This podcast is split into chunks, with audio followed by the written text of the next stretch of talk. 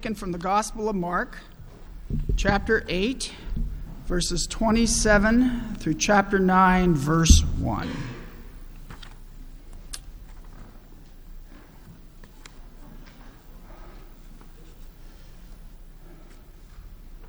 Mark 8, 27 through 9, 1. Jesus and his disciples went on to the villages around Caesarea Philippi. And on the way, he asked them, Who do the people say I am? And they replied, Some say John the Baptist, others say Elijah, and still others one of the prophets. But what about you? He asked. Who do you say I am? And Peter answered, You are the Christ. And Jesus warned them not to tell anyone about him. He then began to teach them that the Son of Man must suffer many things and be rejected by the elders, chief priests, and teachers of the law, and that he must be killed, and after three days rise again. He spoke plainly about this, and Peter took him aside and began to rebuke him. But when Jesus turned and looked at his disciples, he rebuked Peter. Get behind me, Satan, he said. You do not have in mind the things of God, but the things of men.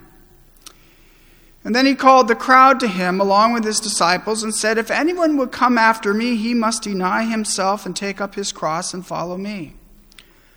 For whoever wants to save his life will lose it, but whoever loses his life for me and for the gospel will save it. What good is it for a man to gain the whole world and yet forfeit his soul? Or what can a man give in exchange for his soul? If anyone is ashamed of me and my words in this adulterous and sinful generation, the Son of Man will be ashamed of him when he comes in his Father's glory with the holy angels. And he said to them, I tell you the truth. Some of you standing here will not taste death before they see the power, see the kingdom of God come with power. Let us pray. Our Heavenly Father, we thank you for this morning and for this word. We thank you so much for Jesus, for his sacrifice, for the depth of his love that we cannot even begin to possibly understand, uh, but also for his call this call to discipleship that he lays upon us. A call that in of, our, in and of ourselves we could not answer, but a call that we are enabled to answer through the power of the Holy Spirit. And we thank you for the Holy Spirit who moves in us and encourages us, us to persevere. We ask now, Father, that you would help us to understand your word and to apply it to our lives. For we pray this in Jesus' name. Amen. Well, this morning we begin, albeit a week late, our Lenten sermon series entitled Christ the King. And you will notice in your bulletin that not only have I provided you an outline for today's sermon, but also an outline of the entire series. Uh, this same outline was also um, presented in the Lanesville Lantern just recently. And it's our hope that you will use this outline and the subsequent readings as part of your devotional preparation for the celebration of the resurrection of our King on Easter Sunday. As Dan and I have prepared these various sermon series, beginning with the Heart of Darkness in November, we have thoroughly enjoyed working through these texts and laying an intentional roadmap of our preaching journey towards, the re- towards Resurrection Sunday. Each week, as Dan and I meet for our staff meetings, we spend a fair amount of time discussing the text that will be preached. And one of the things that struck me in our discussions and reading through the book of Jonah was this question What was Jonah's concept of God? He certainly believed in Yahweh, but had a strange way in expressing his belief. Which got me to thinking about what is our concept of God? Well, the Bible is very clear on who God is. Sometimes our own feelings tend to cloud things a bit. Some of you here this morning may have at one point felt, or perhaps even feel now, that it is impossible for God to love you. Your sins overwhelm you, and you may feel that you do not meet up to God's expectations. Therefore, you wonder, how could God possibly love me? And years ago, as a fairly new Christian, I struggled with this thought. I have heard people who are wistfully wanting to confess faith in Christ say to me, I do want to give my life to Jesus, but I first have to clean up my act in order to make myself acceptable to Him. Now, represented in these two mistaken views is a lack of understanding of the grace and the mercy of God. We need to remember that Jesus loves us so much that he accepts us just as we are. But because his love is so great, he will not allow us to remain where he found us. It is he who perfects us through his blood shed on the cross. I've also heard others who confess faith in Christ say to me that they think God owes them for their loyalty. In other words, because they have given up everything to follow Christ and they have undertaken what He has called them to do, they expect that life should be easier than it has been. They may even feel disappointment with God. But this view is also problematic because nowhere does God promise to make our life an easy one. Even in our text this morning, Jesus says to those listening to him, If any would come after me, let him deny himself and take up his cross and follow me. Taking up the cross implies hardship, it is the cost of discipleship. And then there are those who believe in God and believe that Christ will cover their sins, but intentionally disobey and go their own way because that's what they feel they have to do even though it is opposite to what God's called them to do. And this is probably where we would find Jonah.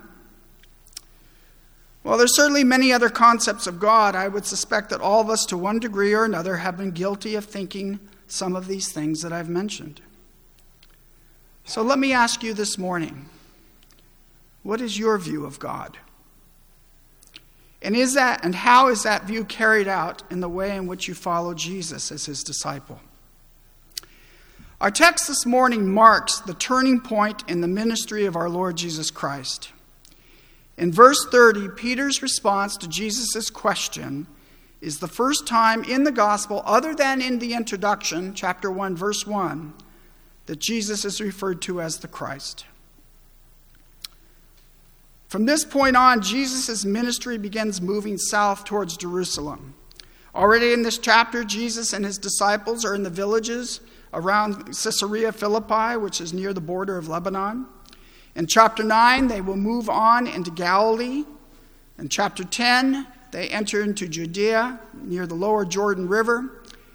And in the latter part of the chapter and into 11, they head into Jerusalem, where Jesus' sufferings will be accomplished. In the early part of the gospel, there are many who are questioning who Jesus was, as his true nature was unknown. They were stunned at his abilities, his wisdom, and his knowledge. He was accused by the religious leaders as being Beelzebub. Even the demon's pronouncement of him as Jesus, Son of the God Most High, brought nothing but frenzied confusion to those who watched him cast a legion into a herd of pigs. And even up to this point, the disciples remained confused as to his true identity.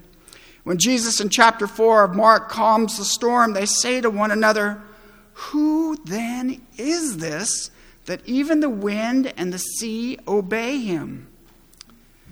The lack of understanding on the part of the people is affirmed with what the disciples tell Jesus, who the people say that he is. These are all simply guesses, but each suggestion indicates that in the eyes of the people, Jesus is nothing more than a messenger from God. Perhaps a resurrected John the Baptist, or Elijah, or just another prophet. The Jews anticipated the coming of the Messiah, but they expected one who would come and restore the nation of Israel as it had once been under the reign of David. Their concept of the Messiah was far off the mark and was based more in tradition than in the Word of God. Among all the swirling misconceptions as to who Jesus is, Peter's answer slices through the tension and firmly confesses the truth. You are the Christ. The term Christ literally means anointed one. All kings would be anointed with oil upon their ascension to the throne, but in the case of Jesus, he's the king to end all kings. He is the Lord of lords, the anointed one of God, the king who is going to put everything right, not just in Israel, but everywhere. Upon Peter's confession, Jesus immediately accepts the title, but then begins to tell them things that are absolutely shocking. As Christ his ministry, his work is far from anything that any of the disciples would ever have expected. He says to them in verses 31 and 32 He then began to teach them that the Son of Man must suffer many things and be rejected by the elders, chief priests, and teachers of the law, and that he must be killed and after three days rise again. He spoke plainly about this and then Peter took him aside and began to rebuke him. Jesus first says that the Son of Man must suffer. As Jesus begins to explain the requirements of his kingship, instead of referring to himself as the Christ, he uses the term the Son of Man. The term the Son of Man appears 81 times in the Gospel and is always used as a title for the Messiah. In the prophecies of Daniel, there is a clear reference to the Son of Man being the divine messianic figure who comes with an entourage of angels to put everything right. The Son of Man is the King of Kings who will conquer the whole earth and judge all the nations. But in this context, the Son of Man receives a deep paradoxical meaning. The man of transcendent glory goes the way of suffering and his hidden majesty will be revealed only after his rejection by the leaders of Israel and his violent death. Jesus explains in verse 31 that the Son of Man must indeed suffer. And up to this moment, never before had anyone in Israel connected the sufferings, sufferings with the Christ.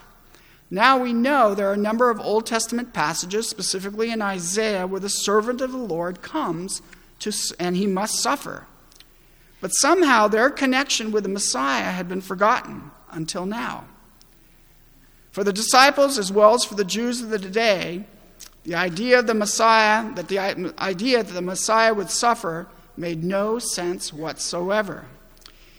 Now, in the Apocrypha, there is a book entitled the Psalm, Psalms of Solomon, written in earlier, either in the early part of the first or, or latter part of the first or early part of the second century BC.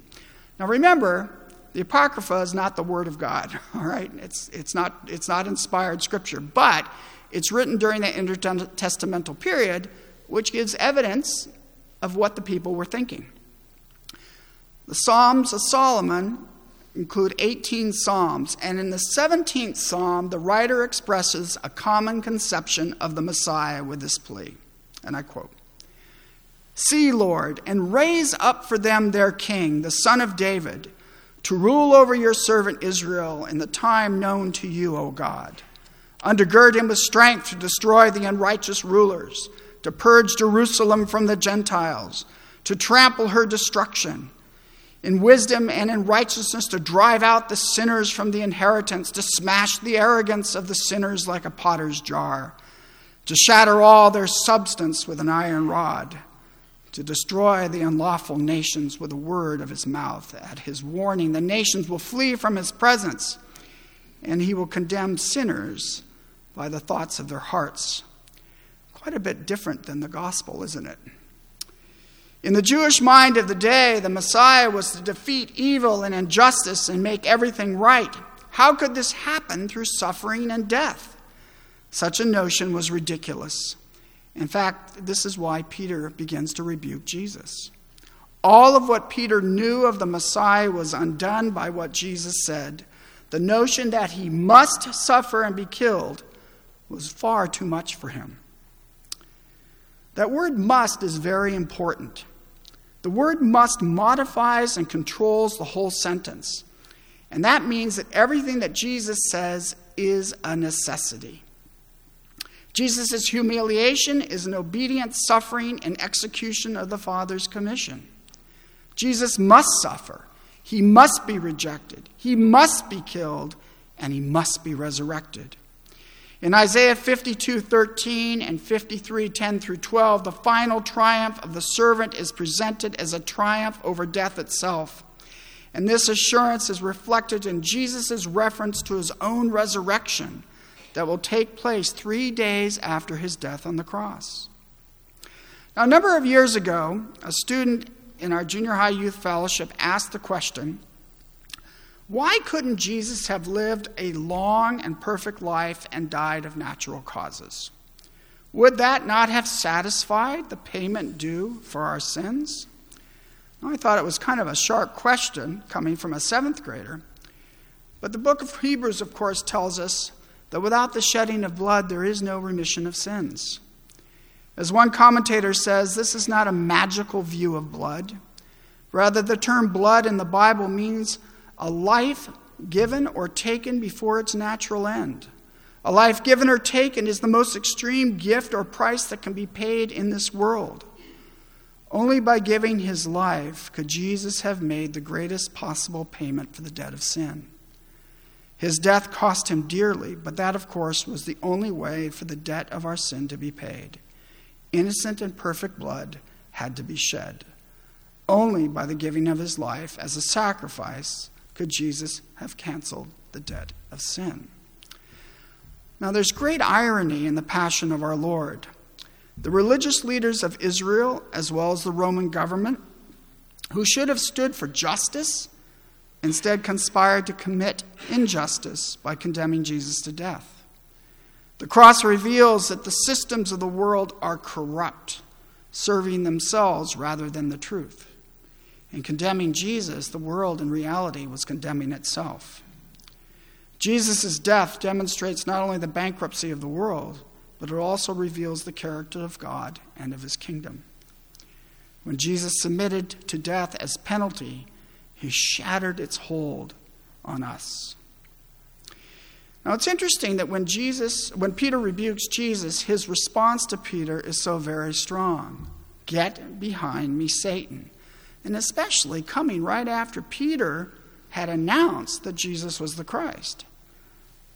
Jesus doesn't hold back at all, does he? But Peter has no clue of what is at hand. The sharpness of the rebuke stems from the suggestion of disobedience to the will of God and the frustration of a course of events that would lead to the enthronement of the Son of Man, the achievement of salvation for his elect, and the judgment of the world. And along with this being what we know of the agony of our Lord in the garden prior to his arrest, Jesus wanted nothing even to suggest another course, lest he be tempted to alter the path set before him. Jesus felt temptation just as we do, and he wanted nothing to distract him from what lay ahead. In verse 34, as Jesus begins to talk about the cost of discipleship, he speaks to the crowd that was there and not just to the disciples. Now, that we know there are many times in the Gospels where Jesus will take the disciples off by themselves, away from the crowds, and speak to the, directly to them. But here, everyone is included. And this seems rather sudden or unexpected. But Jesus' call serves as a vital function in the narrative. By calling the crowd, Jesus indicates that the conditions for following him are relevant for all believers, not just the disciples.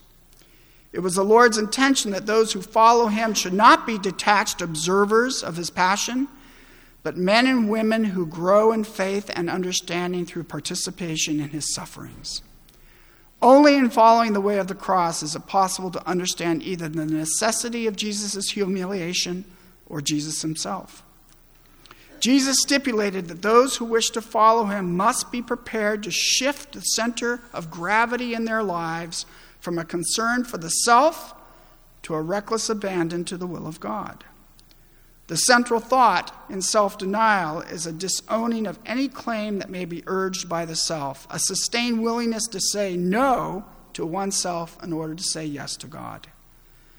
Bearing the cross was not a Jewish metaphor, and Jesus' statement must have sounded repugnant to the crowd and the disciples alike. His words were a sober caution that commitment for which he has asked permitted no turning back. The call that Jesus places upon us is the same that was placed upon him. The Apostle Paul poignantly expresses this sentiment, sentiment in Philippians chapter 2, where he says, Your attitude should be the same as that of Christ Jesus. Your attitude should be the same as Christ Jesus, who, being very nature God, did not consider equality with God something to be grasped, but made himself nothing, taking the very nature of a servant and being made in human likeness. And being found in appearance as a man, he humbled himself and became obedient to death, even death on a cross. So here we see that Jesus did not use his position as the Son of God for his own purposes, but willingly submitted to the will of the Father. Willingly. Meaning that he became human. He became limited as we are limited. He understood temptation. He understood ridicule. He was persecuted and judged by the very ones whom he created. And he was put to death on a cross. Jesus our attitude, asks us that our attitude would be like him, that we be willing to die to ourselves. And this is what it meant to pick up your cross and follow Christ. In verse 35, Jesus goes even further to explain the cost to follow him. Not only does he say, For whoever wants to save his life will lose it, but whoever who loses his life for me and for the gospel will save it.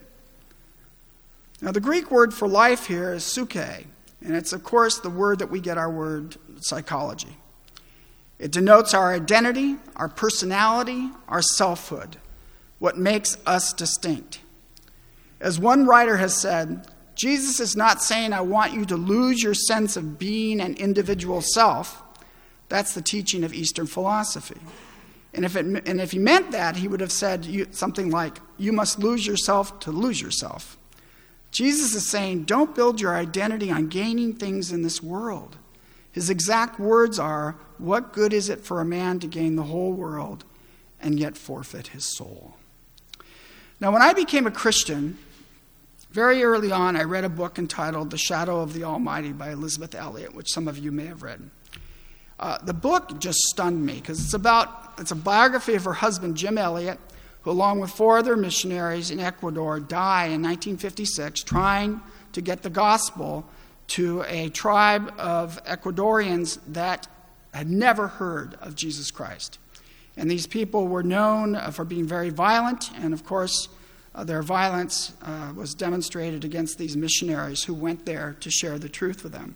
Now, ironically, through their death, many of these uh, people in this community came to faith in Christ. It was, it was like a severe mercy. The, the, death of the missionaries was a catalyst that eventually God used to bring this tribe to Christ. But one of the things that Jim Elliot said that really stuck with me was this He is no fool to give what he cannot keep to gain that which he cannot lose. And when I understood that, what he means is that you can't keep your life. You know, we always say you don't see a hearse with a U-Haul trailer, right? You, you, we just, you just can't keep your life. And in fact, you know, by three generations, we're all going to be forgotten. Nobody's going to know who we were. So he's no fool to give what he cannot keep. Our life, we can't keep it in order to gain what we can't lose, which is our salvation. Why would we want anything else? Why would we want anything else but that? So surrendering to Christ involves a cost, but it's nothing in comparison to what we have found in Jesus. Now, as many of you know, I'm serving as the chaplain for the Gloucester Fire Department. It's a volunteer position, and I absolutely love it. It's a completely new world for me. Now, I go once a week to headquarters, usually at, when they're having coffee or at lunchtime, where I can just sit and talk to as many firefighters as I can and it's been a lot of fun. I have especially gotten to know one firefighter whom I like very, very much. He loves his job, he's very good at it, he's highly respected. He has a lot going for him, but I don't think I've ever known anybody who has more angst in his life than this fellow. We've had some long, deep conversations about the faith, some great times of prayer, and while he accepts the existence of God, sometimes our conversations about Jesus are just too much for him. And I sort of understand this. All of his life, he has struggled with acceptance. He gets no acknowledgement from his father for the things that he's accomplished, and this cuts deeply into him. I asked him the other day, How would you measure a successful life? And he immediately answered with this a house with a two car garage.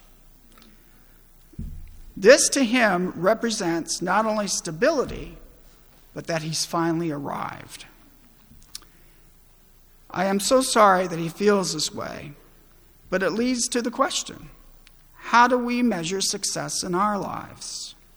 Is it a two car garage? A successful career? A large family?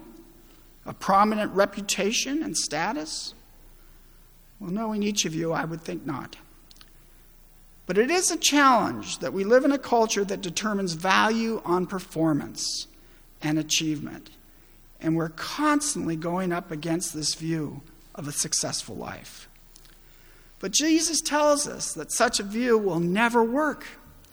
If we gain the whole world, it will not be bright enough or big enough to cover the stain of inconsequentiality.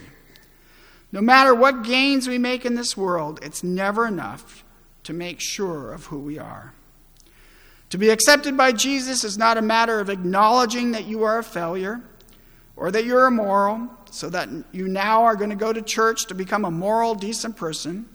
Jesus doesn't want us to simply shift from one performance based identity to another. He wants us to find a whole new way. He asks us to give up the old self, the old identity, and base our lives and our identity in Him and in the gospel. Now, why does he say, Whoever loses his life for me and for the gospel will save it? Why the gospel? It is possible, in our way of thinking, to make our faith in Christ another abstract thought. In other words, I understand that I cannot build my identity on the approval of others because that comes and goes. I cannot build my identity on career success. I can't build my identity on romance, children, or family life. I get that. I will build my identity on God. But if that is far as I take it, then building uh, my life on God is just an act of the will. Faith becomes another abstract thought. The gospel implies action. My knowing it and applying it reflects my understanding of the depth of the love of God. But because it implies action, it means that I'm not keeping my faith to myself, but because of love, I want others to know the love that I have found in Jesus. Therefore, the sharing of the gospel, however that might be, puts us out there. It defines us as a disciple of Christ. To hide our faith is, as verse 38 says, is to be ashamed of Christ, and that will not do. The gospel calls us to action. We can't simply be a quiet Christian. Each of Jesus' successive statements has reinforced the irony of the first part of verse 35 that a man who gains his life through denial of Jesus and the gospel suffers infinite loss. The character of that loss is now defined in verse 38 with reference to final judgment. And there is a dire warning here. The motive for denial of Jesus and his gospel is shame born out of the anxiety of one's life and the basic unwillingness to be made an object of contempt among our peers. Ashamed of past association with the Lord, the decision to seek approval from the world rather than from our Lord exposes Christ himself to contempt. And so, our Lord, who's given everything to us, He's given everything to us. To do anything else than to surrender all to Him would be anathema. We are so dearly loved. How can we do anything but return that love to our, our Lord in complete obedience? Now, when I began the sermon, I asked the question, What is your view of God? And from this text, we see we can't come to the king negotiating for things to be a certain way for us. We have to come and, if you will, lay our sword at the king's feet and say, Command me. If we try to negotiate instead and say, I will obey if, then we're not recognizing him as the king on the cross. As one writer says, if he were only a king on a throne, we'd have to submit to him because you have to. But he's a king who went to the cross for you. This means coming to him is not negotiating by saying, Lord, whatever you ask, I will do. Whatever you send, I will accept. When someone gave himself utterly for you, how can you not give yourself utterly to him? Taking up your cross means for you to die to the self, die to control of your own life, die to using Jesus for your own agenda. And then Jesus says in verse 1 of chapter 9 there is a great promise linked with these strong words of warning. Those who walk this path will see, even in this life, the power of the kingdom of God realized. Now, what's coming is the transfiguration. And then what's coming after the, will be the resurrection. And after the resurrection will be the coming of the Holy Spirit. But even more so, ver- this verse meant a great deal to the early church because they understood this to mean that even though there was weakness, seeming weakness, in the sense of Jesus dying on the cross, that wasn't going to end that way. There was going to be resurrection. And in that resurrection be great transformation and that they knew they would see the power of that resurrection and transformation in the number of people that came to faith in Christ. So they were constantly reminding themselves of this. We're seeing the power of God now being displayed as the world is being turned on its side because of the gospel. The church explodes. So many come to faith in Christ after, after the resurrection. So many come to faith in Christ. And so they see the deep impact that the gospel has on the world, and this thrills them. It thrills them that they get to see that and be a part of it. And the same thing is true for us. We get to see lives transformed. We get to see the power of the risen Christ even today.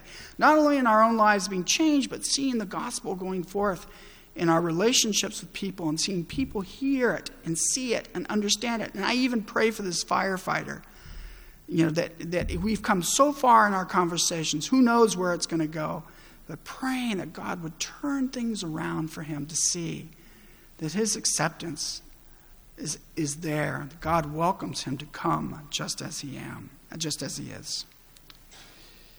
I want to close with a quote from C.S. Lewis that I think is very fitting. Lewis says, Give up yourself and you will find your real self. Lose your life and you will save it. Submit to death, the death of your ambitions and favorite wishes every day, and the death of your whole body in the end. Submit with every fiber of your being, and you will find eternal life. Keep back nothing. Nothing that you have not given away will really be yours. Nothing in you that has not died will ever be raised from the dead. Look for yourself, and you will find in the long run only hatred, loneliness, despair, rage, ruin, and decay. But look for Christ, and you will find him, and with him everything else thrown in. Who is Jesus? He is the Christ. Let us pray. Our Heavenly Father, we do thank you for our Lord Jesus. And we do pray, Lord, that your Holy Spirit would somehow use these words to effect a change in our own hearts, a greater earnestness, Lord, to, to surrender to you, to depend upon you, to seek after you with all of our heart. And Father, we want our faith not to be something that's hidden, but something that's evident, so that when people meet us, they truly meet Jesus. And we do pray, Lord, that our character, first and foremost, would reflect Christ but Lord, also the words that you give us when the time is right to share that good news. We pray for that as well. Thank you for Jesus. Thank you for him coming to the cross for us. And Lord, may we, uh, we desire to surrender all to him, we pray. In Christ's name, amen.